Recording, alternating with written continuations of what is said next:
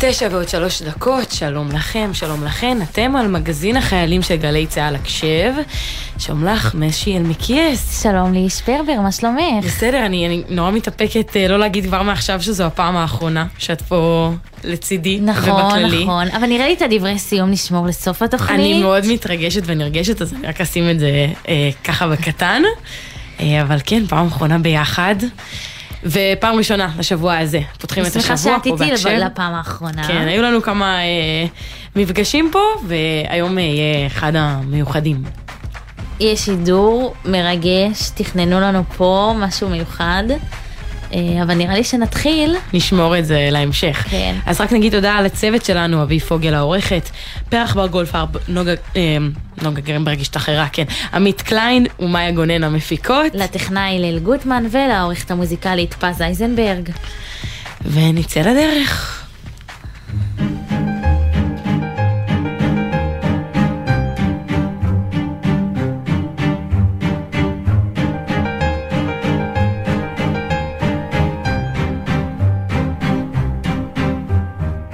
לא, את לא בשבילי, אני לא בשבילך, אבל כל השבילים מובילים לליבך. זה לא ככה איתי, אבל אני ככה איתך.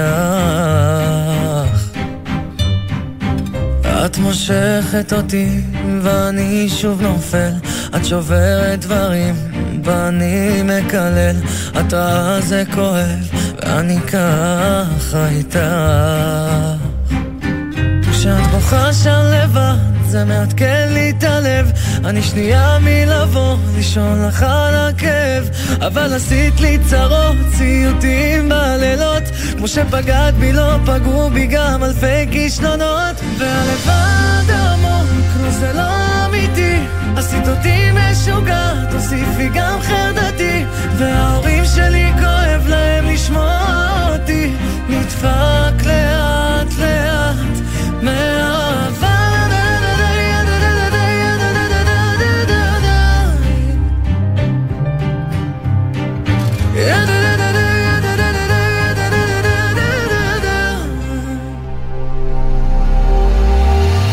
ולא היה לי ספק שזה בסוף יתפרק, זה היה לא בריא אבל היה מספק, שהיית מחכה סוף היום לחבק. וזה נגמר אכזרי, זה נגמר לא יפה, אני מכין מהרגל פעמיים קפה, אני לא מתעורר מאותו הלילה איתך, כי נפרדנו וחזרנו כבר מלא פעמים, היית באה לי כמו שמש ויוצאת בגשמים, הייתי למטה שעות, חייגתי מהשיחות, מה שכתבת לי לא כתבו לי באלפי מנגינות, והלבד עמוק, לא זה לא אמיתי, עשית אותי משוגעת, עשיתי גם חרדתי, וההורים שלי כואב להם לשמוע אותי נפרק לאט לאט מהאהבה.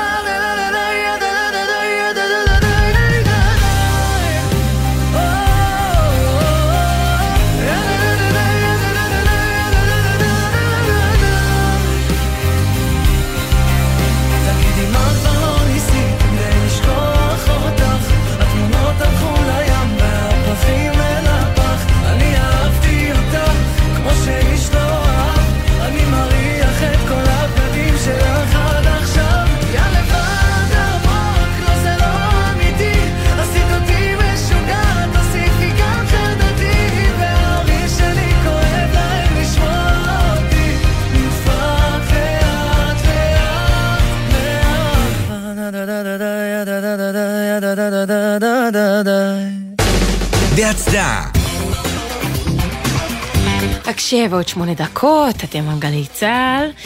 ביום חמישי נערך מסדר הכנפיים המרגש מאוד, זה שמחכים לו שלוש שנים, של קורס הטייס מחזור מאה שמונים ושש, ובתוך כל המסדר הזה שהוא מאוד מאוד מרגש, יש גם מחווה אה, לחברות, חברות בנות הזוג של הטייסים הצעירים שהיו איתם לאורך הדרך המפרחת הזאת. נראה לי אין אלו שאנחנו צריכות אה, להצדיע להם ככה. כן, הם ההצדעה האמיתית פה. טייסים טייסים, אבל אני חושבת שהמסלול הקשה באמת. זה אה, של החברה. זה של החברה. זה, כן, כן, טוב, יש גם מחווה לזה, עוד מעט הם יספרו לנו, אנחנו אה, באמת אה, נמצאים איתנו סגן י' שהוא מסיים את קורס הטייס במגמת הובלה, וצוערת מם בקורס קציני מודיעין בוועד אחת, וחברה של סגן י'. שלום.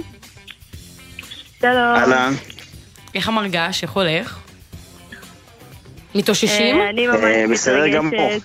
מתרגשת. אחרי המסדר כנפיים את מתרגשת בשידור? איך היה במסדר כנפיים? זו השאלה. המסדר כנפיים שלו היה מטורף. אתה רוצה לספר מה היה? איך אתה הרגשת? כן. יוד, איך זה להטיס מטוס, כשאתה יודע שחברה שלך צופה בך? אז במסדר כנפיים ספציפית לא הטסתי מטוס, אנחנו, אנחנו צועדים שם ו, ומקבלים את הסיכה, אבל... אתם לא אלה שמטיסים את המטוס במסדר? לא, יש מופע אווירובטי, זה לא אתם, אבל חשבתי שיש גם לכם... וואי, הייתי בטוחה שזה הם, שהם אלה שעושים את הלב. לא, לא, זה הצוות המיוחד, אבל חשבתי שגם לכם יש איזה קטע. בסדר, טוב. לא, לא הוזמנתי, אולי, לך תדע, אולי בעתיד, אני הוזמן, אני אוכל להגיד בעצמי. בעתיד, כשאני אטיס את המטוס במסדר כנפיים של קורס מאתיים ומשהו, אני אזמין אותך. או, סגרנו. רשמתי לי, סגן י'. אולי גם תמצא לה איזשהו שידוך, אנחנו... יש לך שידוך בעצם. למה אתה שדכת? לא ביקשתי את נשמה. לא יודעת, אולי אתה רוצה שידוך טייס, עתיד לי או טייס. אני בסדר, אני בסדר. נראה לי... טוב, ניתן לכם לדבר, חבר'ה, כן. נראה מה אפשר לעשות. איך, כאילו, איך זה היה מהצד שלך, הטקס, שמענו עשו לך גם איזושהי מחווה קטנה. נכון. הטקס היה מטורף, כי באמת ליוויתי אותו... שלוש שנים מהרגע שהתחיל את הקורס, וכזה זה היה נראה לנו כמו משהו ממש רחוק, ולא יודעת, להגיע לרגע הזה זה היה פשוט כאילו מטורף, והתרגשתי ברמות בשבילו. ובסוף הטקס זה, יש כזה טקס מצומצם, שבו האמא מעניקה לטייסים את הכנפיים, והטייסים מעניקים לבנות הזוג שלהם כזה תעודה יפה כזאת, שכתבו שם כזה... מלא דברים חמודים, אני לא זוכרת מה אתה יודע שאני אה, לוחמת אמיתית ושתמכתי בו לאורך כל הקורס, אה, ובגלל שהיינו ביחד אה, מהרגע שהוא התחיל את הקורס, אז גם קיבלתי סיכת כנפיים בעצמי, אה, שיהיו דבילי. אני נמסה פה היה... פשוט חושב שלא רואים את הפרצופים שלנו באולפן. כן, זה באמת הרגע ממש מרגש. וואו, זה מדהים, זה בעצם רק לבנות הזוג שליוו את הטייסים מתחילת, כאילו... כולן מקבלות גם סיכה וגם תעודה? כולן קיבלו תעודה, אבל מי שהיו מההתחלה ועד הסוף קיבלו גם סיכה. זה בעצם... מה זה, לוחמות חוד? כן. לוחמות חוד, כן. זה רק בשביל זה שווה להישאר עד הסוף, אז מתי את נפרדת ממנו? יש לך את הסיכה, מה את יכולה לעשות מה שאת רוצה. אבל מם, כשהתחלתם לצאת, תחזירי אותנו לזה, את יודעת למה את נכנסת? הבנת שאת מתחילה לצאת עם טייס? אז כזה התחלנו לצאת לפני שהוא התגייס לקורס טייס, הוא אמר לי כן, אני רוצה להיות טייס, וכזה, לא יודעת, כזה עשה מיונים, עשה גיבוש, וכזה אמרתי מגניב, כאילו, כל הכבוד לו, עובר את השלבים ומגניב, וכאילו, לא, לא נראה לי שנינו חשבנו עד כדי כך רחוק, ואז פתאום הוא התגייס לקורס, והיינו כבר חצי שנה ביחד, ונראה לי ששנינו כזה... לא, לא מבח, הבנו למה נכנסנו, כי גם זה הייתה תקופת קורונה, ואני הייתי בבית, וכזה, הוא התגייס, וזה היה כזה... וואי, ועוד בקורונה. כן, זה היה קצת... הניגודים. זה היה מאוד מנוגד. זה נראה לי, אבל הכינו אותם לקורס. אם בקורונה הכל כל כך בנפרד. לא, אבל הוא מתחיל ישר מהמסלול הזה, זה... לא, היא הייתה בקורונה, והוא היה, נכון, בקורס, הבנתי? אני הייתי בתקופת קורונה. נכון, והוא היה כבר, הוא התחיל בקורס. אה, הוא כבר היה בקורס. למה? כן. זה לא יולי עשרים? את מתי התחלת? באוגוסט עשרים, נכון? כן. הייתי באוגוסט עשרים. נו, אז כן הייתה תקופת קורונה עוד קודם. נכון. אז זה כן. זה הכין אתכם. הקורונה עשתה לכם פה מכינה. הנה כל מי שאומר שהקורונה הביאה את הדברים רעים, אז הנה גם מכינה לקורס טייס לחברות. אז יש לכם טיפים לאיך אחר כך מצליחים להתנהל עם זה, איך שומרים על הקשר? תראו, ככל שעבר הזמן, כאילו, גם, גם התנאים שלהם בקורס הם יותר, כאילו, כאילו, הם הולכים ומשתפרים, ויותר קל, כאילו, לתקשר ולדבר, ויש להם יותר טלפון וזה, וכאילו, בסוף באמת מתרגלים. דיברנו הרבה בטלפון. בסופה שהיינו הרבה ביחד. ככה, טיפים. אתה שעשה את הקורס. טוב, נראה לי רגע, נחזור לכל עניין הקורס. אה... מה, אלה קשיים נתקלים באמת במהלך הקורס הוא כל כך... זה מעין... הקורס קשה, אבל מה, מה הכי קשה? ריצה לטווח ארוך שלא לא רואים את הסוף כזה, לא? לא מורידים את הרגל מהגז. באופן כללי, באופן כללי במהלך, במהלך הקורס או, או בקשר שלנו? בוא נשלב. מה שבא לך לענות. אוקיי, אז דבר ראשון, אז הקורס, אני חושב שהמאפיין ה... המרכזי ביותר שלו, יש הרבה קשיים, כאילו יש המון אתגרים, וכל שלב האתגר המרכזי משתנה, והדרישות משתנות, אבל, אבל האתגר המרכזי זה פשוט הגרף שהוא מאוד מאוד תלול, זאת אומרת, אי אפשר להוריד את הרגל מהגז לשנייה, וזה יכול להיות, לא יודע, בחצי שנה, בחצי שנה של, של הכשרה לקצונה, שאנחנו עושים ניווטים, אז אני מסיים איזשהו ניווט מאוד מאוד ארוך, שהתכוננתי אליו הרבה זמן ולקח כל הלילה, קם בבוקר, ובאותו יום אני צריך ללמוד למבחן שיש לי למחרת. וזה, וזה בעיקר, בעיקר הנושא הזה ש, ש, שבאמת אין כמעט זמן לנוח. מאיפה מקבלים כוחות? זה, זה בין האתגר המרכזי. אז בכל אחד יש לו את ה, את הטיפים שלו. אני, אני אגיד שאני קיבלתי את הכוחות, דבר ראשון, מאוד מאוד רציתי להצליח ולסיים את הקורס, מה, מהרגע הראשון, אבל ה...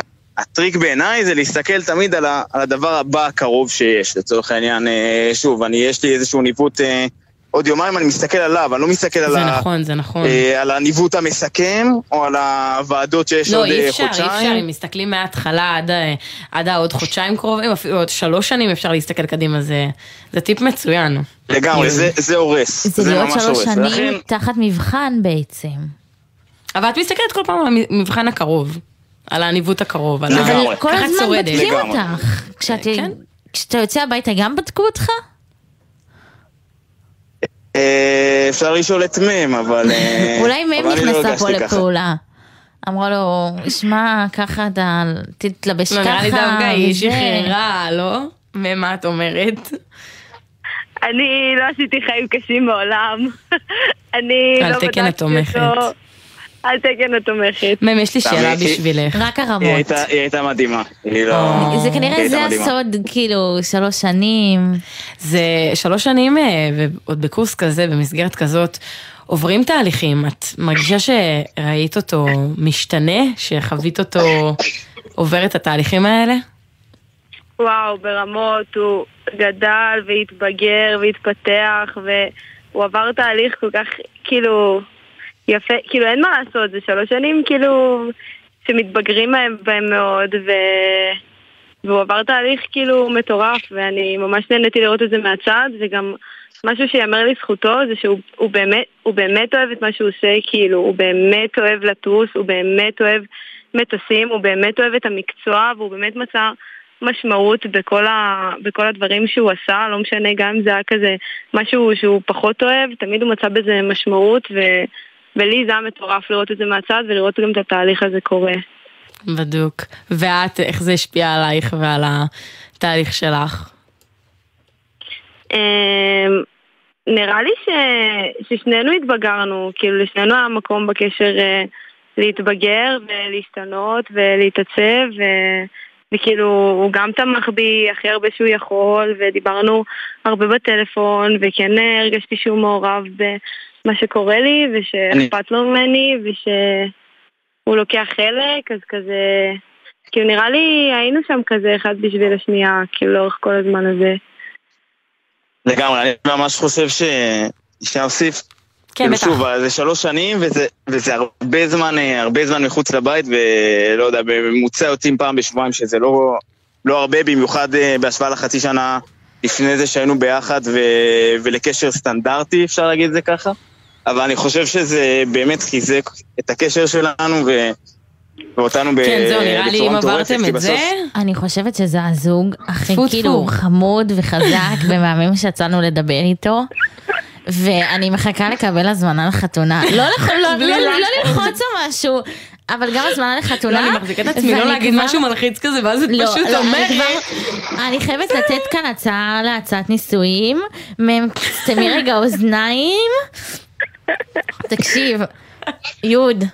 מטוס, כן. שלט ככה גדול, לא שלט, לציין, תשתמש בכל החברים שלך עכשיו, בעזרת האוויר, כמו במופע אווירובטי, כן, הם צירו לב במופע אווירובטי, ככה לב, עוד, עוד, עוד משהו שלמדתי, שלט עוד חובה, משהו שלמדתי בשלוש שנים האלה, זה, זה להיות יותר אותנטי, אז כשאני אעשה את זה יותר אותנטי ופחות קיצ'י, אבל אני מחכה לקבל, לקבל גם הזמנה וגם לראות איך הצעת, אולי, אולי אני ככה שראה, סגן י', סורת מ', שיהיה לכם מלא מלא בהצלחה בהמשך, אנחנו מחכות להזמנה, תודה שדיברתם איתנו. תודה.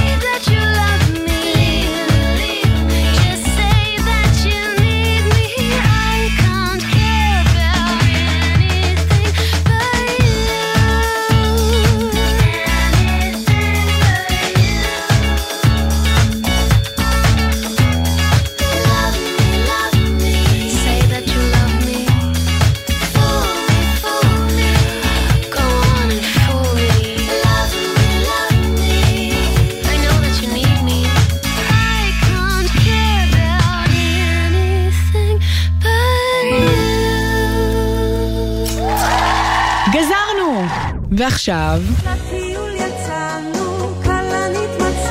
מה קורה עכשיו? מה קורה עכשיו?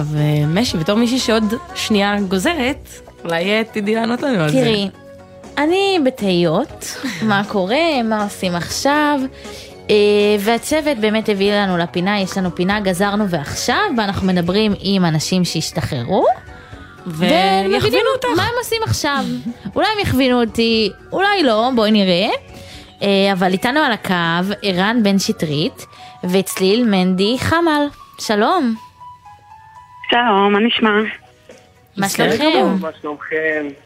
אז בואו ספרו לנו קצת, איפה שירתתם, מתי השתחררתם? ערן, תתחיל. אני אתחיל, טוב, בסדר. טוב.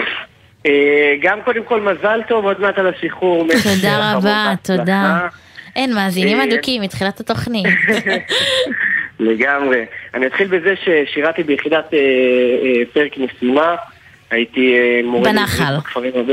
נכון, הייתי נחלאוי בן גרעין, ואז השתחררתי, הלכתי לעבוד כרכז חינוכי, בבתי ספר פה בעיר באילת, והבנתי שבא לי קצת חוף של להרגיש קצת חוויית נערות כזאת, אז הלכתי לצוות בידור, שזה משהו שאני כבר מכיר עוד מימים קודמים שעבדתי פה באילת, אז אמרתי, טוב, זה המקום הנוח שלי, זה הבמות, זה הילדים, אז זה הנחת שלי, לבוא להיות עם בידור פה עם הילדים, ושאר הגעתי לזה. ומה איתך צליל? אני שרתתי באוגדת עזה במחשוב, וברגע שסיימתי, אז ישר הגעתי לצוות בידור לפתל. מגיל שתים עשרה אני מאוד מאוד אוהבת את כל התחום של הבמה. זאת אומרת לנו שזה החלום מגיל שתים עשרה ללכת לצוות בידור? לגמרי, גם אחותי הייתה בצוות בידור, וממש הלכתי בדרכה. מה קרץ לך, אחי, חוץ מאחותך?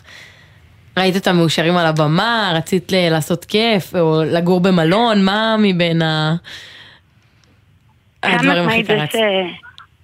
חד משמעית זה שראיתי אותם פשוט מחייכים. אנחנו באמת מחייכים פה ביום יום, באופן תמידי, וזה לא כחייב, כי באמת באמת כיף. כאילו אנחנו כל היום עם ילדים, אנחנו כל היום אה, עם הורים, אנחנו תמיד בעשייה, אנחנו עושים דברים שכיף לנו, אנחנו יוזמים, אנחנו מופיעים, אנחנו מנחים, אנחנו לגמרי מפתחים אחד את השני פה, וגרים אה, אה, ב- במקום שהוא שונה מהנוף, הוא שונה מהבית, אז כאן אפשר באמת לפתח את עצמנו ולעשות מה שבאמת בא לנו ולא מה שהמוסכמות אה, לימדו אותנו בעבר. זה באמת מאוד כיף. מעניין מה שאת אומרת, אבל אמרת עבודה עניין. אולי משכנעים אותי פה. אופה, משי, לא ציר, אני מדמנת אותך, הגנון של מש, סתם. אמרת עבודה עם ילדים, זה לא קשה? זה לא מתיש? אז אני יכולה להגיד לך שאני בעצמי, יש לי שלושה אחיינים קטנים בבית שאני מורדת בהם מעל הגג. כן, אבל אני יכולה להגיד שמהשנייה שהגעתי לפה הבנתי שזה לא כזה קשה כמו שזה נראה. כאילו בסוף הילדים מחפשים רק חום ואהבה. ברגע שמביאים להם את זה, זהו, הם שלך לחלוטין. נראה לי הקושי היחיד, תסכים איתי, אולי אני טועה, ערן, תגיד מה דעתך. השירי ילדים שנתקעים בראש. אז איזה שיר ילדים תקוע לכם בראש? נראה לי מאוד מעניין אותי לדעת. אני חושב, לא, אני כל יום מתחיל עם יובל מולבן, אני מת עליו. מת עליו, בפלייליסט. שמור ראשון. אני מאמין בעצמי, מצד החיקויים שתיים של מני ממטרה, אני חולה על זה, זה באורקאי, זה בדמי. זה כאילו אתה מרגיש שזה מחזיר אותך לילדות, זה הכיף. זה כמו שירי פסטיגל שכולם אוהבים, כי זה... וואי, נערה חשמלית. כן, זה באמת שירים שבפלייליסט שלי. ללא ספק. יש גם את היכולת, עוד פעם בצוות בידור, זה גם להרגיש ילד שוב, זה לחוות את כל מה שהילדים חווים וללוות אותם במהלך השבוע. אגב, אני גם אגיד משהו על צליל, אני חושב שזה אחת התכונות הכי חזקות בה. כאילו, ממש אפשר לזהות אורחים שהשאר מתחברים אליה, זה משהו שהוא באמת מיוחד, ובעיניי גם מעורר השראה, אני לומד ממנה המון בהיבט הזה של איך לדבר לאורחים, איך לגשת אליהם. ואני חושב שזה גם משהו ייחודי פה בבידור, שממש לומדים מהכישרונות אחד של השנייה. כי כולנו בני אותו גיל, וכל אחד מביא מעצמו משהו לתוך הדבר הזה. יש הרבה מקום של יצירה בצוות בידור, וזה דבר מאוד מבורך. אתם מרגישים שיש לכם הרבה מקום שם? להביע את עצמכם? חן משמעית. איך למשל? אני יכולה להגיד שאצלי במלון, הרבה מהרעיון שאני מביאה, אז הם באים לידי ביטוי. בין אם זה להנחות משהו חדש, לעשות משחק במועדון חדש, לעשות אפילו עכשיו, ממש לא מזמן, עשינו תחרות יודנסים, המנהלת שלנו החליטה לתת לכל מלון במה, כל אחד יוצר יודנס, שזה בעצם ריקוד שרוקדים באמת בכל השהייה של האורחים פה, בין אם זה בבוקר בקרי בריכה, בין אם זה במועדון, בין אם זה בפולמונים, ופשוט עשינו תחרות כביכול בין כל ה... צוותי בידור באילת, ובסוף יוצא שבבוקר בריכה אנחנו רוקדים זה כאילו היה סוג של שיתוף יודנסים, פחות תחרות, אבל בסוף בפועל אני בבוקר בריכה קמה בבוקר בבגד ים ורוקדת לאורחים ריקוד שאני יצרתי בעצמי עם הצוות שלי, שזה מטורף. מה, וזה משהו שאת רוצה לקחת לאחר כך, או שעכשיו זו תקופת הזוהר וכאילו הבמות, הקהל? אני חושבת ש אם הייתי באה לפני הבידור, מאוד שקלתי את זה, לא שקלתי, כאילו אמרתי, אני הולכת להיות עכשיו על הבמה. אבל אני יכולה להגיד שזה לא בהכרח מה ש... שחייב להיות.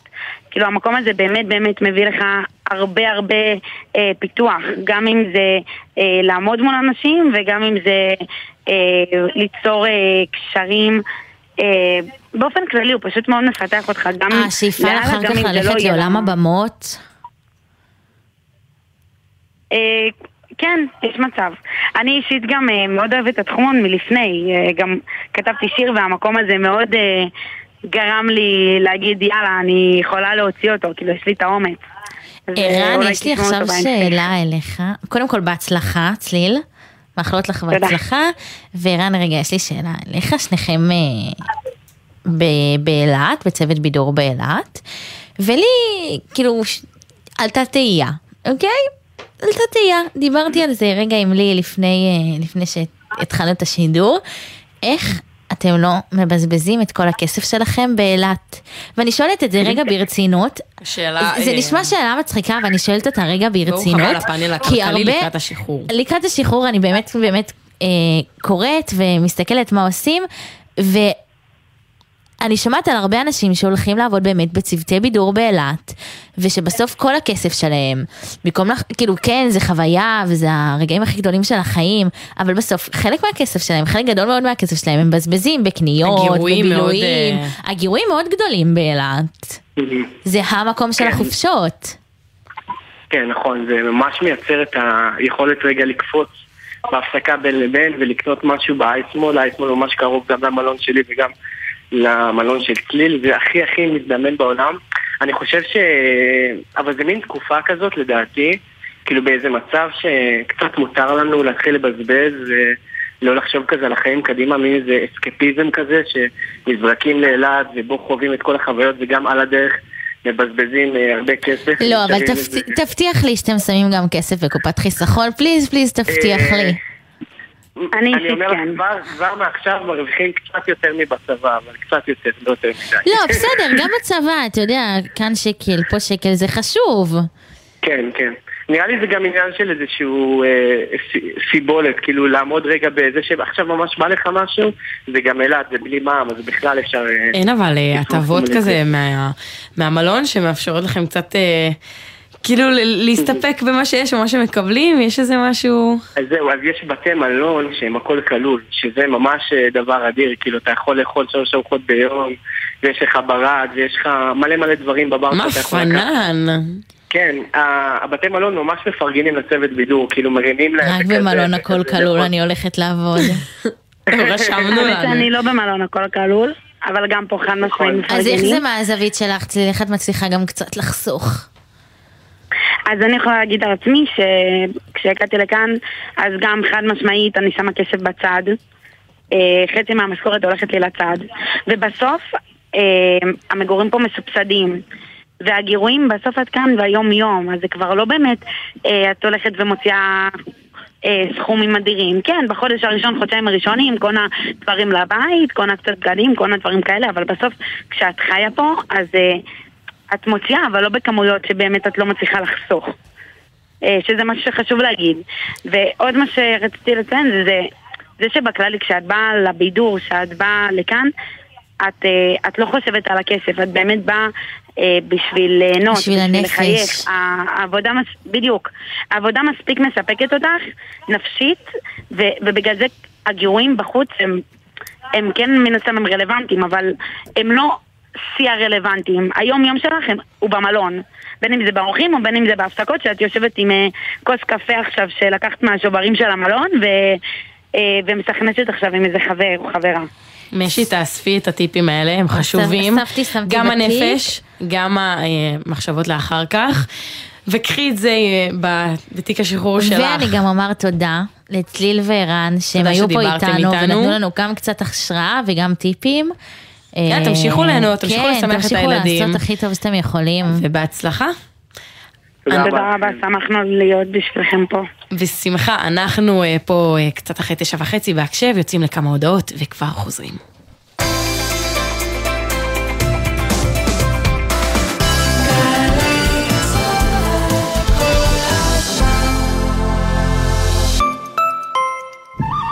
קיץ, השמש קופחת בבסיס, חם במדים, והשמירות מתישות. ומה שהכי בא לכם זה איזו קולה מרעננת.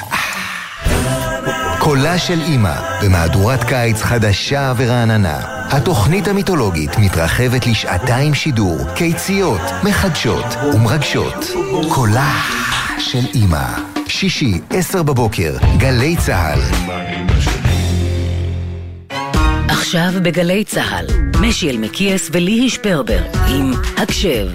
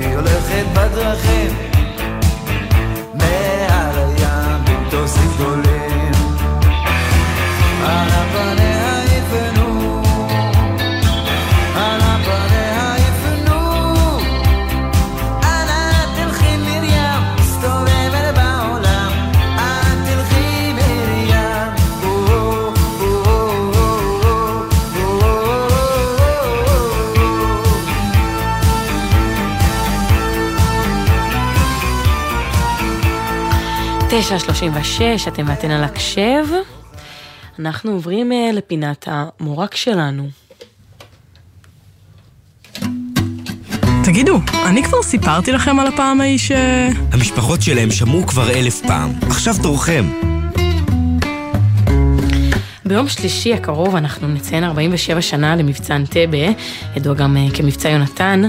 מבצע חילוץ הנוסעים ואנשי הצוות של מטוס אייר פראנס שנחטפו על ידי טרוריסטים גרמנים ופלסטינים במהלך טיסתם מישראל לצרפת, הסיפור מפורסם. היום עכשיו אנחנו מדברות עם אילן מורנו, בנה של נינת מורנו שהייתה מבין החטופים ששוחררו טרם המבצע, והמידע שהיא מסרה לאנשי הביטחון הישראלים היה מאוד מאוד משמעותי, עזר המון לתכנון מבצע החילוץ. שלום, אילן. שלום, ערב טוב. ערב טוב. שמע, ארבעים ושבע שנים, זה עוד רגע יובל. מה הדבר שהכי זכור לך כל השנים האלה ממה שאימא שלך סיפרה לך? הזיכרון הכי חזק. ימים ושעות המתנה ומתח שאיש לא יודע מה קורה, עד שמיום שני אני מצליח למצוא קשר עם מישהו באזור וכן ספרטים שמעצר אותנו לא שעה אחרי שעה, אבל כמעט כל הזמן על מה מתרחש, ואנחנו כבר יודעים שיום שלישי ישוחררו, ישוחררו במהלך היום כמאה איש. נראה לי רגע, כדאי ש... נתחיל מההתחלה בשביל המאזינים שלנו, ממש לשמוע את הסיפור המלא שלה, אז לשמה בכלל, כאילו, למה היא עלתה למטוס? אמא שלי באה ממוקר לבקר אותנו, בדרכה לפריז, שם רצה לבקר משפחה, ובחזרתה לפריז, למוקר לפריז, פשוט מצא את עצמה בין החטופים במטוס אל על, כאשר לידיו, יש לזה חשיבות הרבה, יושב בחור בן שלוש עשרה שנוסע לפריז לארגן בר מצווה שלו, היא לקחה אותו תחת חסותה, וכאשר הם ידעו לאנטבה, יש לי עוד שנייה במטוס כבר, קורה אירוע חריג, כי היא היחידה שנלקחה לסוף המטוס ודחפו אותה קצת, יותר מקצת, משום שמצאו אצלה יותר מדרקון אחד, שלושה ארבע דרקונים, יהודיה טובה, אהבה דרקונים ותעודות זהות, ההורים גרו בכמה מדינות, הם חשבו שאולי, אולי, מרגלת. אז מרגלת אבל היא לא הייתה, נכון? בוודאי שלא, בוודאי שהיא חייבת. למרות שבסוף מה שהיא עשתה כן היה סוג של פעולת ריגול. נכון, היא חייבת כנראה בחלומות של הספרים שהייתה. היא אהבה ספרות מאוד מיוחדת. היא אהבה, כן. אז איך היא הצליחה להשתחרר? איך היא הצליחה להביא את עצמה לפני עוד המבצע? כבר, כן. לחזור. ביום שני שלישי היא יצרה קשר עם מפקד המפגעים למעשה. של הטרוריסטים? של הטרוריסטים, והוא דיבר בספרדית, כי הוא היה גר בארגנטינה, היא דיברה איתו בספרדית, הוא הבטיח שזה שוחרר, אבל כנראה... התקריב שהייתה במטוס בינה לבין הערבים היא יצרה כבר קרע בינה לבין בכלל. הם בעצם סירבו לשחרר אותה, נכון? הם סירבו לשחרר אותה. הוא ניסה ביום חמישי לאחר שכמאה איש שוחררו ויצאו מהאולם, זה לאחר זה היא פנתה אליו ואמרה מה איתי? השתפת לי, הוא אמר, תלכי, היא הלכה למטוס, הם הורידו אותה למטוס, הלזירו אותה למסוף, ושם אני חושב שכולם ראו שבסך הכל הארגנטינה, הגרמני, לא היה מפקד, כי נתן המחיה, והיא לא בוצעה, והוא קצת כעס, הוא אמר, טוב, אני אקח אותה למטוס, נקח אותה, ואימא אמרה, טוב, אני הולכת עם אבותי, אז קריח יותר. היא לקחה איזו אישה שם שהייתה במה... היא פשוט דחפה את עצמה כל הזמן קדימה.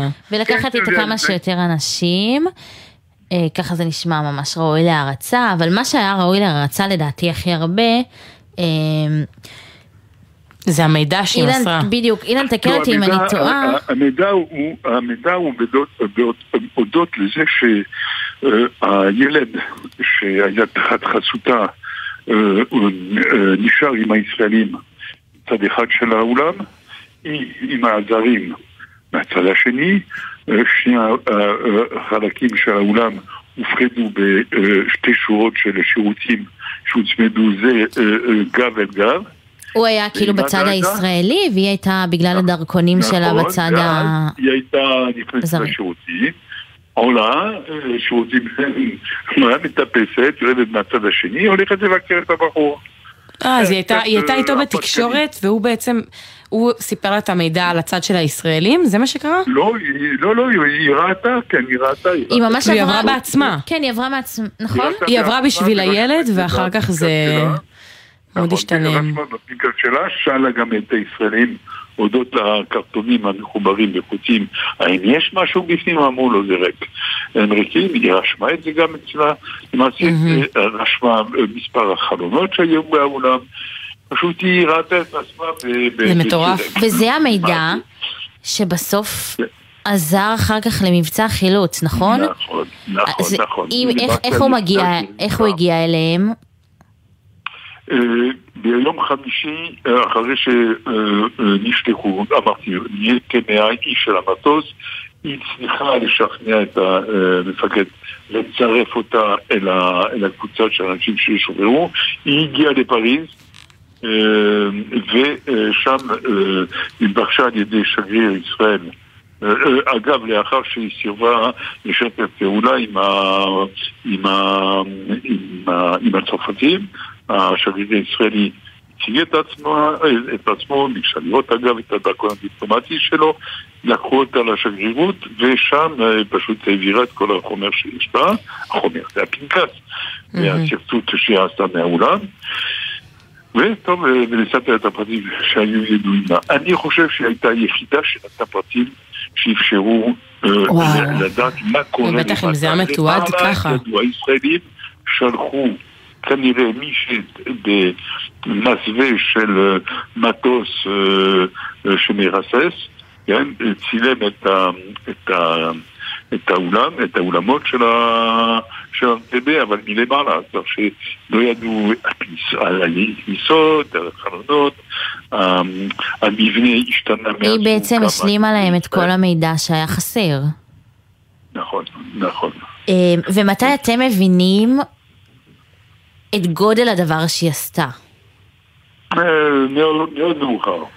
היא סיפרה, אני פשוט נסעתי לפריז ביום ראשון כדי לראות אותה, והיא סיפרה את זה בקצרה, כאילו זה שום דבר. רק הרבה יותר מאוחר פשוט סופר לנו מה שהיה שם, מה גודל המידע שהביאה, סופר לנו על ידי הישראלים. אבל היא בעצמה היא לא ראתה בזה משהו מיוחד, וסיפרה את זה בכל כך צניעות שאנחנו גם לא צרדנו לציפות. אולי זה קצת מוזם. לא, אבל אין ספק שיש בזה המון אומץ, בטח כשאת ככה תחת איומים על חייך לאסוף מידע, לכתוב ואחר כך להעביר את זה הלאה, כשאת רק צריכה להקל את זה. היה לה רכב מהיר מאוד, נעשה כמטורפת, כמתה אישה מאוד. האומץ הזה זה משהו שעובר בדם במשפחה שלכם, אפשר להגיד, נכון? גילה גל דור אחד.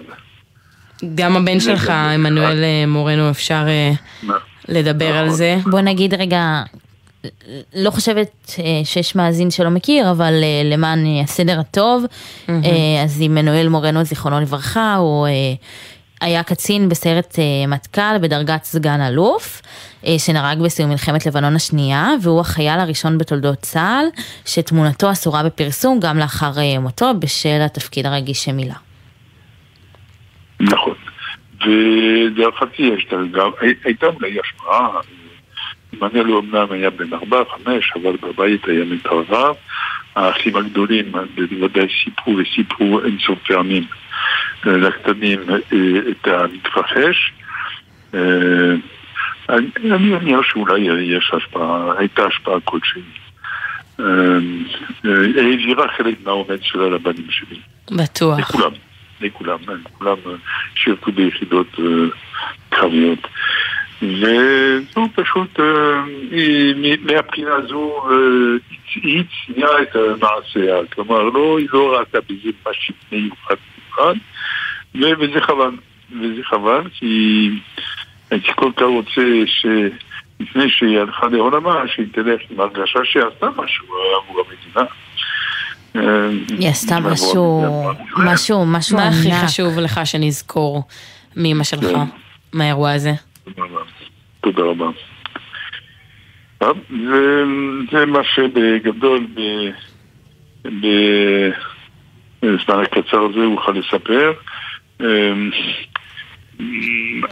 מה שכן, אני חושב הדבר הכי חשוב שמצא את הזמן, הם היית תחת שמירה, לרשום את הפרטים, לצייר את האולם, לשמור על זה. כן, זה מדהים, בהחלט מדהים שהיא עשתה את זה, ואני חושבת ששתינו חושבות, אני... כן, זה לא היה משהו טריוויאלי, זה משהו... זה לא רק מהראש מה שהיא זכרה, היא הבינה מה הולך, והיא אספה תוך כדי... היא ממש הבינה מה היא חייבת לעשות, והיא הבינה גם שהיא חייבת לברוח משם כמה שיותר מהר, ולהעביר את זה כדי להציל את החיים של הישראלים ששם, וזה גבורה... מאוד מאוד ראוי להערכה, זה... וואו. אילן מורנו, תודה רבה שהיית איתנו. תודה רבה לכם שאתם מזכירים את שמה וגבורתה. תודה רבה לכם. המעט שאנחנו יכולות לעשות. תודה. תודה.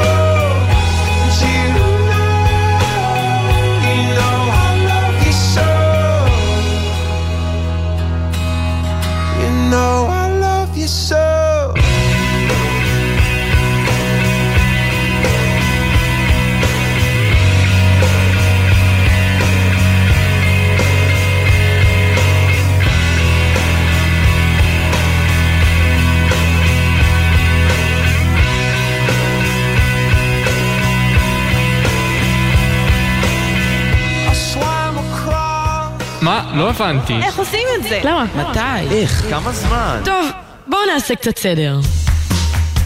מה שקורה בצהל. מה שקורה בצהל, בהקשב. אז לי, מה קורה בצהל? קוראים כל מיני דברים. בין היתר, עכשיו את כבר הורדת את המדים, ואולי זה פחות מעניין אותך, אבל ריגוש וסערה, סערה חיובית של מדי הבנים, שהולכים עכשיו גם לבנות, נראה לי שזה הדבר המרכזי. וואו, זה היה החלום שלי, כל השירות. ואני חושבת שנעלה על הקו את מי ש...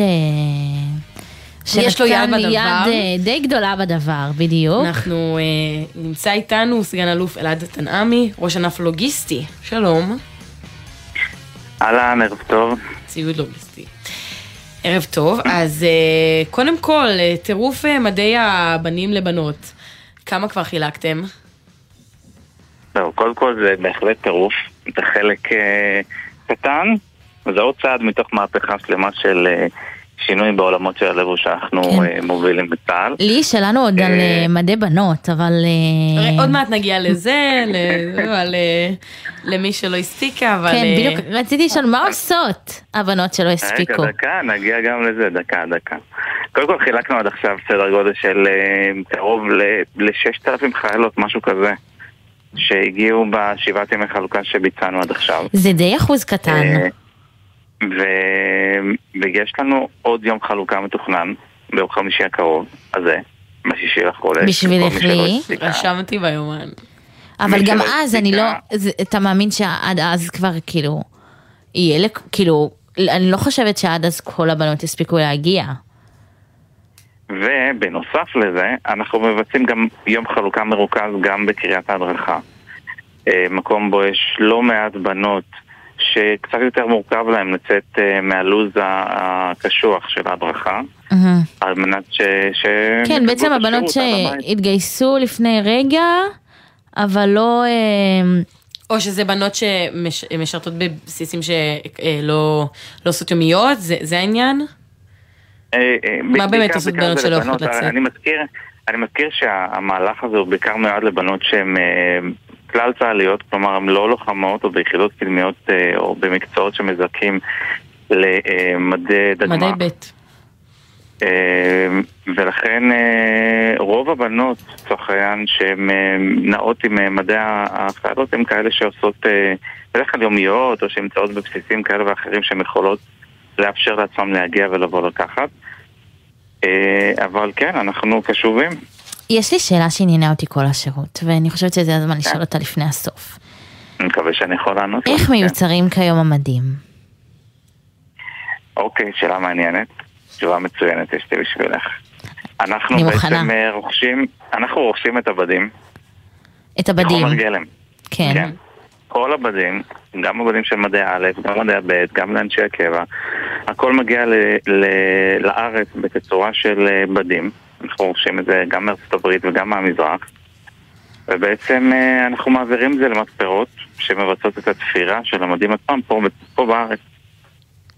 עכשיו, קראנו... המתפרות האלה, קראנו שמשרד הביטחון לא חידש השנה את חוק הטקסטיל הביטחוני, הוא ממש אמור לפוג משהו בעוד שבועיים, והוא בעצם אומר שהמפעלים האלה, שהמתפרות שמספקות עבודה ל... אלפי באזור ה-ארבעת אלפים פלוס עובדים במפעלים בארץ, כל העבודה הזאת צפויה עבור לסין. זה דבר שמטריד לא מעט משפחות. אתה יודע להגיד לנו מה יקרה שם? תראי, צהל מבצע את ההתקשרויות שלו דרך משרד הביטחון. צהל לא מבצע את ההתקשרויות לבד. משרד הביטחון בעצם הוציא את ההזמנות בהתאם לחוק. אנחנו מאוד מקווים שהקשר עם המתפרות ימשיך כמו שהוא היה עד היום, כי יש בינינו קשר חם ורצוף, mm-hmm. ויחסי עבודה מצוינים. אנחנו מקווים שהעסק הזה יתיישר ויישאר כמו שהוא, כדי שלא נפגע באף אחד כמובן. המטרה mm-hmm. שזה יישאר כאן. אין כאן שום mm-hmm. ניסיון של, כאילו, בוא נהיה, כאילו נודה, בסופו של דבר, אם אני מסתגלת בתור קונה של בגדים, בסוף כאילו בגדים שאני קונה כחול לבן, הם יקרים מבגדים שאני קונה, מזמינה ממקומות שמייצרים את הבגדים שלהם בסין. אז המטרה היא באמת להשאיר פה את התפירה, לא להעביר וכאילו, בסופו של דבר... כאילו יכול להיות שיש מטרה להוזיל עלויות, ולעבור לסין, או להשאיר פה ולתת באמת תעסוקה כחול לבן הזאת, כמה שיותר. אז כמו שאמרתי, אני מאוד מקווה שהקו שהיה עד היום ימשיך. אבל צריך להגיד שאנחנו מתנהלים בהתאם לחוק, ומשרד הביטחון הוא זה שמנהל את ההזמנות לצה"ל, הוא זה שמוציא את ההזמנות לספקים, ואנחנו בהתאם למה שיוחלט במשרד הביטחון, אנחנו מתיישרים. טוב, תודה רבה לך, סגן אלוף אלעד תנעמי, ראש ענף ציוד לוגיסטי. תודה, תודה, תודה. תודה רבה. לילה טוב. ביי ביי. אנחנו כבר ארבע דקות לפני עשר, זה ארבע דקות אחרונות בגן עדן בשביל... זה ארבע דקות אחרונות שלי קצת לדבר, ואני חושבת ש... אני לא אוהבת פרדות גדולות, אז אני אעשה את זה קצר. אני רוצה להודות על ה... על ההזדמנות שגם המדהימה שהייתה לי לשרת פה בגלי צהל, לעשות הרבה דברים שהם דברים הכי, הכי הכי גדולים והכי מטורפים, ו... וזה שירות שהוא לא רגיל, כולם יודעים שזה שירות שהוא אחר, אבל... נותנים פה את הלב ואת הנשמה ויוצרים כל כך הרבה דברים מדהימים, וזה גם הסיבה להגיד תודה לתוכנית הזאת הקשב שמדברת אל החיילים ונתנה לי אפשרות אה, לדבר ולפתוח את המיקרופון אה, ולעשות קצת כיף אה, ולהפוך את השירות הזה לקצת פחות שחור ותודה לך לי שהיית לצידי. שמחתי, ונגיד תודה גם לצוות שלנו, לעורכת אבי פוגל, למפיקות פרח בר גולפה, מאיה גונן ועמית קליין, לטכנאי ליל גוטמן, ולעורכת המוזיקלית פז איזנברג. תודה רבה לך, משי אל מקייס. ותודה לכל מי שהאזין לנו, לכל הדברים שעשיתי בשלוש שנים האחרונות. זה, זה מרגש אותי שאתם איתנו. אני מהצד רק שמחתי להיות פה לצד. בהצלחה באזרחות. תודה רבה. Pump up the jam, pump it up while your feet is stomping. And the jam is pumping. Look ahead, the crowd is jumping. Yeah, we pop up on them like a piñata. Uh-huh. And we going off in this bitch like a siren. What else? Tupac, baby, cause you know I'm a rider. I'm hot like a sauna. Man, I'm hot like lava. Feeling like Fab in the bucket is Prada. Feeling like cash, should've came with a comma. I said, Kuna Matata, these bitches don't want a problem. Yeah, yeah, they understood the assignment. I said, ooh, they wanna copy my cool, but they don't know what to do with it. I said, ooh, they tryna fit in your shoes, but they can't do it like you do. Make my day. Tell these bitches they ain't fucking with me. Make my day. Do you really wanna test me? Make my day. If you bought it, you could show me, baby. Make my day. If you wanna get nasty. Make my day. Tell these bitches they ain't fucking with me. Make my day. Do you really wanna test me? Make my day. Yeah. If you bought it, you could show me, baby. Jam, pump it up while your feet is stomping. And the jam is pumping. Look ahead, the crowd is jumping.